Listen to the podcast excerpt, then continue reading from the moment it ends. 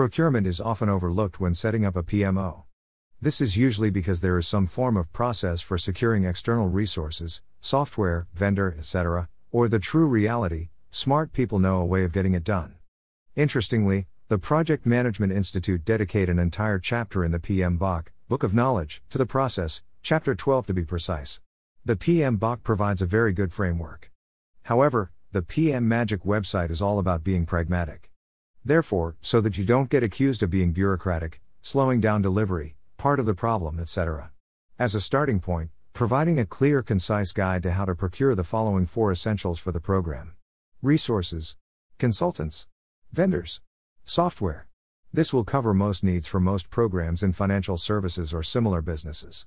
Construction, etc. requires a completely different level of procurement and hence the need for Chapter 12 in the PM PMBOK. For each of the above, investigate the recognized internal process that needs to be followed. Capture this into a simple guide, ideally a single page slide. Include references where the appropriate documents, online systems can be found. A real smart move is to find a dedicated point of contact in procurement and HR to support the program.